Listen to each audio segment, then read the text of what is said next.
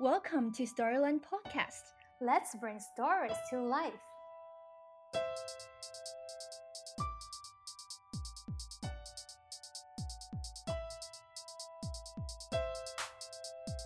So I used to wake up and say, like, I can only ping. And if they reject me, it's their decision, but I'm going to ping. So I use that tool even to make this book, even to show it to people, because that's the tool that I use actually to get my book out, to tell myself I cannot control how people are going to react to my book. Hi, you're listening to StoryLens Conversations with children's book authors and illustrators around the world. I'm your host, Gina. I imagine every single one of us has experienced some moments where we feel either insecure about putting ourselves out there in the world or worried about what others think of us because of our words and actions. But today on the show, Annie Castillo, who is the creator of the picture book called Ping, tells us that life is like a table tennis court where we have the ping and pawn. She says that living our best selves is all about the ping, since we cannot control the pawn we receive back from the world. So in today's episode, Annie will be sharing with us her very personal experience of migrating from Mexico to Canada, which later inspired her book Ping. The story behind creating the book Ping will make you laugh and maybe cry at the same time. We also talked about her illustration process, how many of her cartoons start from capturing herself word by word in her own train of thoughts. I hope you'll enjoy my conversation with Annie and decide to paint more bravely in the world. And without further ado, here is Annie Castillo.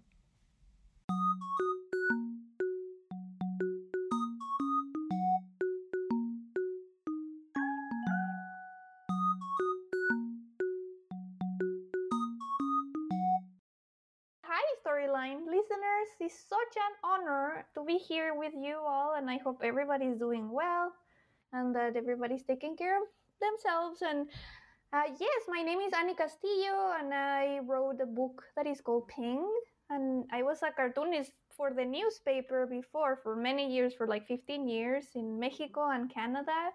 And th- yes, this is my first book, Ping, and I'm so excited to talk about it with you. Yes, I read the book Ping and I love it so much because it's about showing up in a world with courage and action and with the best of our intentions. But can you explain to um, our listeners who haven't read the book, what is the meaning behind Ping? Mm. Gina, I'm so excited that you mentioned the word intentions, because that, to me, that is what I mean. Like, that is the message behind the book, is the intentions that we put out into the world. Even that, that word didn't make it into the book. I think that word explains so much of the book. And the reason why I wrote Ping is because I was very, very, very shy. And I used to, when I used to talk to people, I used to be so worried about how they would react to me. That was my, that was what kept me frozen. So I wouldn't even speak to people. I wouldn't even joke or anything because I was worried of the reaction. And also because I'm an immigrant, so I moved from Mexico to Canada, so my English wasn't very good for many, many years. So I was always worried how I was going to be perceived. So Ping basically is just like a, it's like a tool that I invented for myself. When I used to go to a party or something, I told myself, I can only ping. The pawn belongs to the other person, so I cannot control what they're saying. I cannot control if they're going to laugh about my joke, or if they're going to like what I say, or if they're going to disagree or get angry or anything.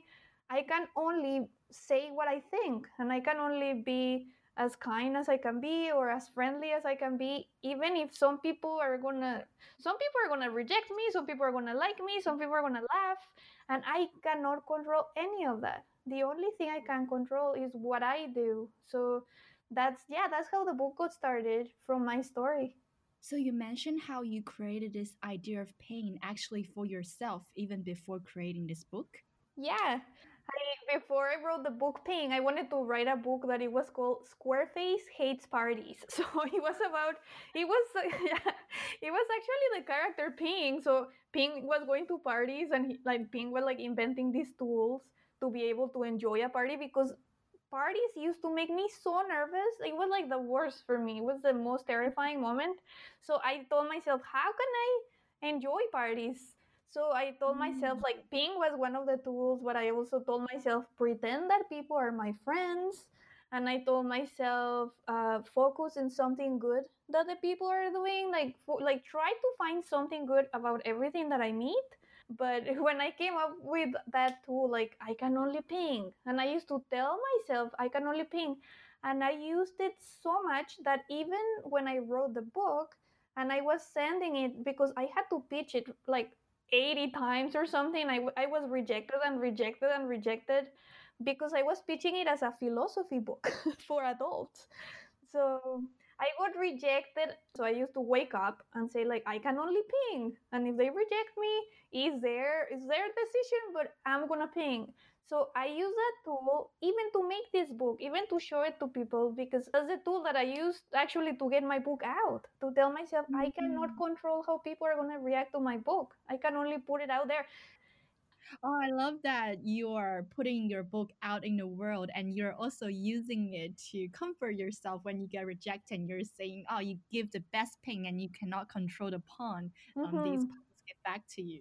Because the word that you said, Gina, intention, that even frees you from so many things. Because sometimes even if you make a mistake and it's a, like a bad mistake or something, you can still go back and realize that you had good intentions at the beginning. At, at least you can mm-hmm. forgive yourself in so many situations, because that's also another thing. You can forgive yourself when you go back to what you were trying to do, even if you fail or like if it doesn't work. You you were yeah you were pinging with your heart and trying your best, mm-hmm. and yeah. Oh, that's such a healing message, because I feel like when we failed, uh, whether it's um, in our work or in our relationships with people, we get so caught up with how did this happen to me? But if mm-hmm. we go back to where we started, maybe we can realize and forgive ourselves that we did our best. Absolutely. Yeah, that's what I feel. And, and as I say, in so many situations, even... When, yeah, even when a friend like gets angry at you, but if you didn't mean to, like, at least you can forgive yourself and approach it from there. And it's, it's, as you say, I like, I like that word that you use, healing, because it is healing when you realize that even when things don't go as you plan, even though you go through failure or something, you can only try your best. And if you try it with all your heart, and if you're brave, and if you try and you keep trying, that is actually the only thing that you can control. And it makes you really free, because it's like, okay, mm-hmm. I can, I, I, that's what I can do. And I'm mm-hmm. actually free to do any, everything, because once you realize you can't control the other part, you start like feeling more free in the space of your actions. Yeah, and you mentioned how the word intention didn't actually appear in the book, but mm-hmm. that's I think that's what I love the most about this book. And especially as children read it, they might not understand the concept, mm-hmm. um, the background intentions, but um, they now see it in a visualized form. They're able to see that uh, almost like a table tennis um, contest where you can only give out the best ping, but you cannot control how the other people pawn back. Mm-hmm. Yeah, no, exactly. And I, and I wonder, because you said that you pitched it at first as a philosophy book, um how did it go about into more of a children's picture book later? Like, did you change anything about it? You know, because I was a cartoonist for so many years for the newspaper. When I worked for the car- like as a cartoonist for the newspaper, I used to, like, when I did a cartoon, I'm like, okay, this cartoon is for people like six year old to like one hundred six year old, like, for everybody. And you have to work like that as a cartoonist. I that was that's what I felt. I felt the obligation to be as understandable as possible, you so everybody could get something out of it. Um, so when I did Ping, I didn't intend for it to be for children. I thought it would be for everybody. Again, from like three year old to like one hundred seventeen year old or something. But when you start pitching your book, you are supposed to fit into a category. Like, there is, it's not a, it's not possible to just publish a book and say it's for everybody. So they start asking you, like, so do you imagine this book like in the philosophy section? And I'm like, yeah, I imagine it in the philosophy section.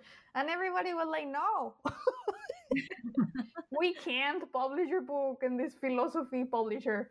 So I was like, well, I think it would be very good, like, because it would be very different and everything. But so then I got an agent, two agents here in Toronto. Uh, it's called Transatlantic. So they took me in as a client and they told me, like, maybe we can pitch your book as a picture book for children. And I'm like, okay. So they pitched it to Little Brown and they really liked it. And they also thought that it would do well as a children's book. So they only, we changed little pages only, like we, it's almost identical to what it was. There's only a, a couple pages. Oh, I think it's interesting because I feel like the picture book Ping we have now can really be enjoyed by everyone because the message, everyone can get something out of it. But I guess because of marketing issues, publishers feel the need to um, put these books into age categories, mm-hmm. even though I I know that many authors and illustrators have talked to me th- saying that picture books really are for adults too. Mm-hmm. Yeah, no, absolutely. As you say, it's kind of a strategy. It's like a marketing strategy because when you, I didn't know anything about the publishing industry when I wrote Ping. Like, if you look at it, it has more pages than other books because I didn't even know how many pages a book was supposed to have. So I, it has forty-eight pages and usually they're thirty-two. I really had no idea of anything about the publishing industry because I was a cartoonist. So so when I started learning about it, you see that when they're putting reviews out, when they're putting them in Amazon, when they're putting them in like blogs and everything, like the books have to be in like a category usually. Like they have to fit mm. on something. When you go to a bookstore, they have to fit in like a, like they say basically in boxes. And but at, from the beginning, my big, my huge hope is that, and, and it's happening actually, my hope is that people of all ages find it. And right now it's happening because I get these videos from guys, like a twenty-five-year-old man who found the book in Portland and he reads it to his friends and his friends are like making fun of him. And then they're like, oh, that's actually really interesting. And just like, yeah, like two days ago, there's another like guy, like he looked like twenty-one-year-old guy and he was reading Ping and he's so excited. And I'm like, that gives me so much hope because Ping will, I feel like the way it helped me as an adult, it will help adults too. I think it will help children very much. And I'm very happy because I love children so much. And I also love adults, so I think that, yeah, I think adults also need help and support. And I think, as you say about this, the healing word is healing and liberating too, mm-hmm. and encouraging. And I feel like we need so much of that right now, just to, yeah, just to try to do our best in so many different ways. Yeah, and you say how you love children, and I know, uh, as you told me earlier, that you have a nine-year-old and thirteen-year-old, mm-hmm. and I wonder what do you do in your everyday life to help your kids ping more freely, bravely, and wisely, as quoted from you. Oh, dear. Well, so that's interesting because it is part of our...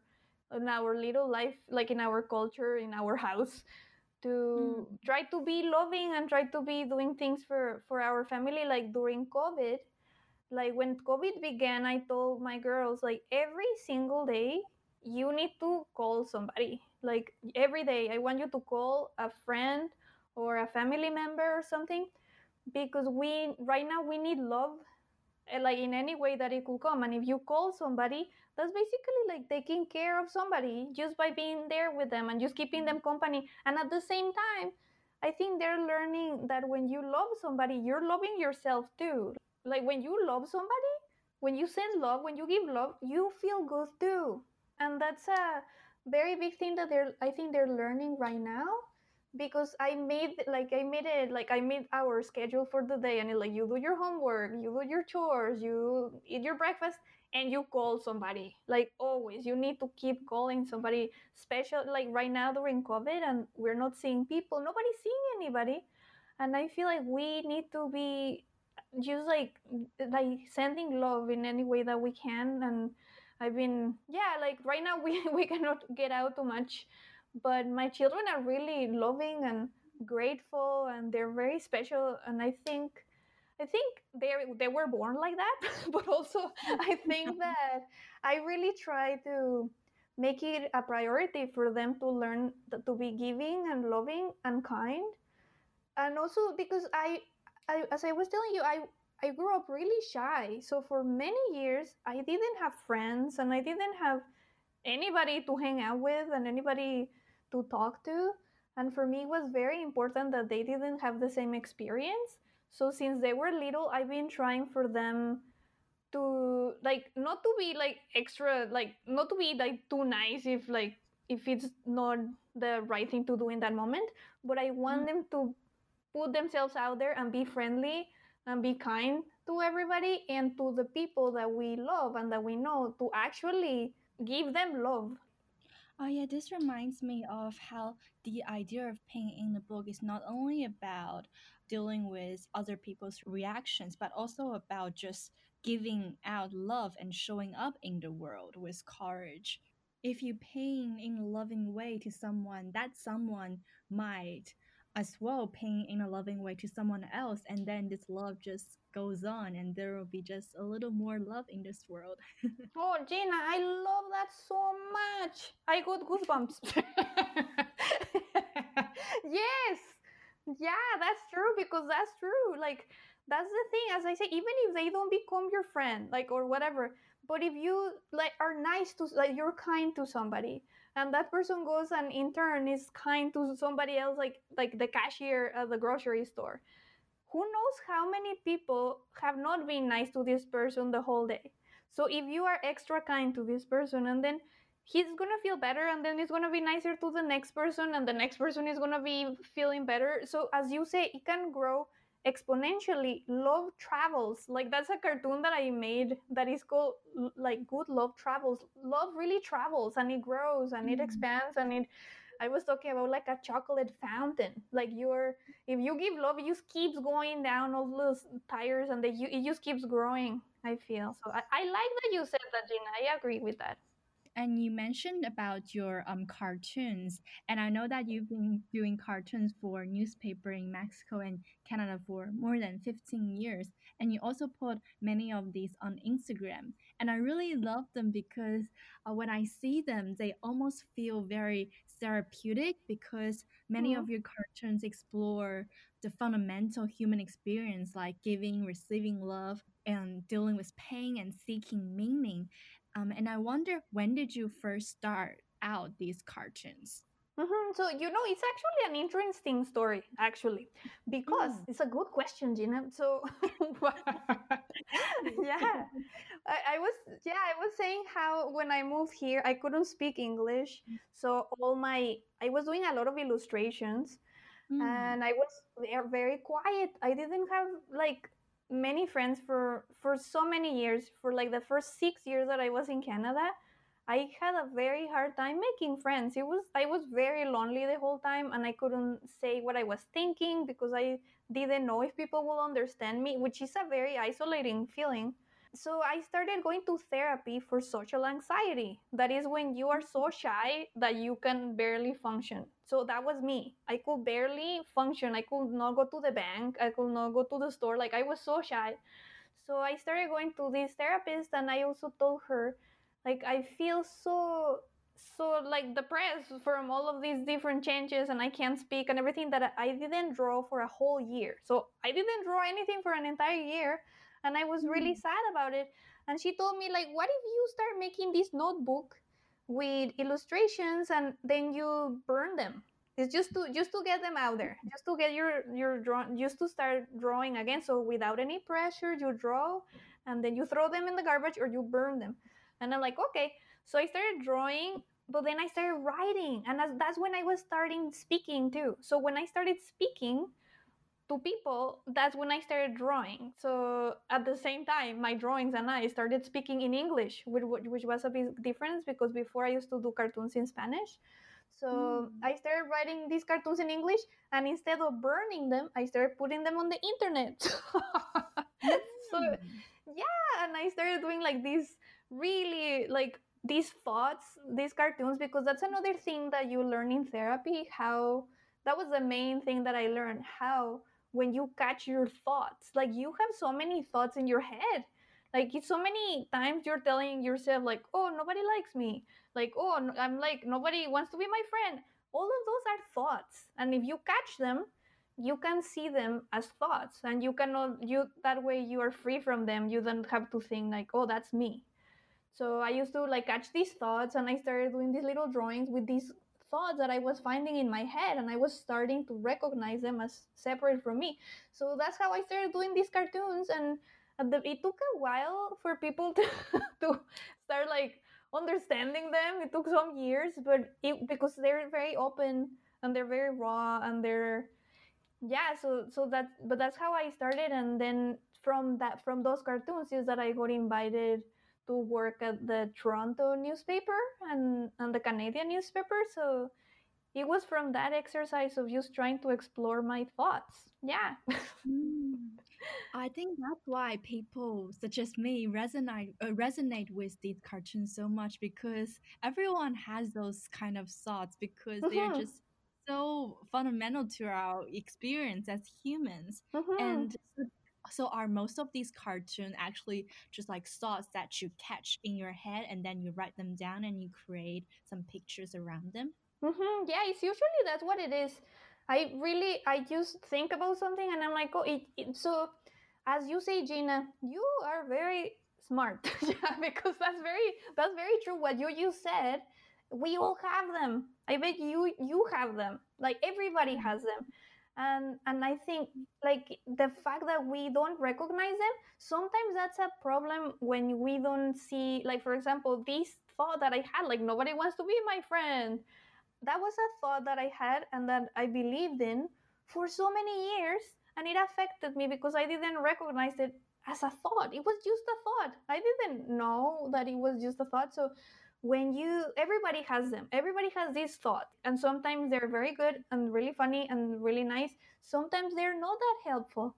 So it's good to recognize them as thoughts. So if they're useful, you can use them. And if they're not useful, you can say, well, it's a thought, so I'm not going to listen to it. To write them, and then they become real. Mm. And then, then and then they become, not, they don't even become, it's not that they become real, they become an object outside of your head, so you can study it, and then you can decide if you believe it or you don't believe it. For me, they became cartoons. Yeah. Mm. Oh, it's amazing how these cartoons can be a therapeutic process for you, because you are recognizing and acknowledging these thoughts by writing them down, but it's also therapeutic for um, readers like me to view them and see that I have similar thoughts and I can recognize them in your cartoons. Oh, Gina, that makes me so happy, because I I feel like that's, you know, that's why I started taking my art very seriously when I had my first art show, because I also, I was trying to be an artist at the gallery. So a girl told me, a teenager told me that she was very depressed, but my art made her feel less alone. So mm-hmm. when she said that, and a couple people told me that, and usually people, they had O C D, another person, and they were like people with some mental health struggles, and they told me my art made them feel less alone. That was the message that I got from that show. And I was like, I need to put my art everywhere. And that's why I, I started doing street art after that. But then, then I made the book, because I'm like, I think my men- I have a mentor, Jason, and he told me that my next step was to make a book, because then it, it reaches everywhere and it reaches forever, kind of. So that's why I made it my mission. Yeah. Before we wrap up today, um, there is this question I always like to ask every guest on the podcast. That is, what is one piece of advice in terms of writing or creating you wish you had received before starting on your first book? Something that I tell my students, or my, my brother, he's an artist too, and, and I, I'm always telling artists that are asking me these kind of questions, like, what I say is, listen to your imagination. Listen to your imagination more than anything else. Instead of looking at the trends that are happening, or like the things that are going out in the world, or like the art, that it's it's okay to inspire yourself by looking at other people's and everything. But you inside, you have this beautiful universe of dreams and thoughts and the most unique experiences. Like, every person is like this the very special, unique universe. So listen to your own imagination, listen to your own dreams and thoughts and processes that you go through, and just listen to your imagination and see what is going inside of there. Imagine that the world outside doesn't exist. What is your imagination telling you?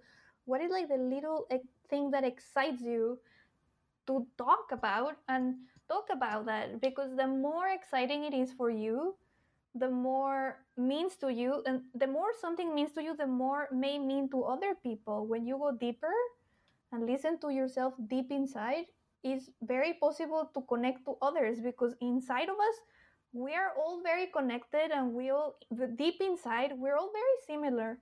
So the deeper you go within yourself, the more you listen to your imagination, the, the deeper the message that you're gonna get.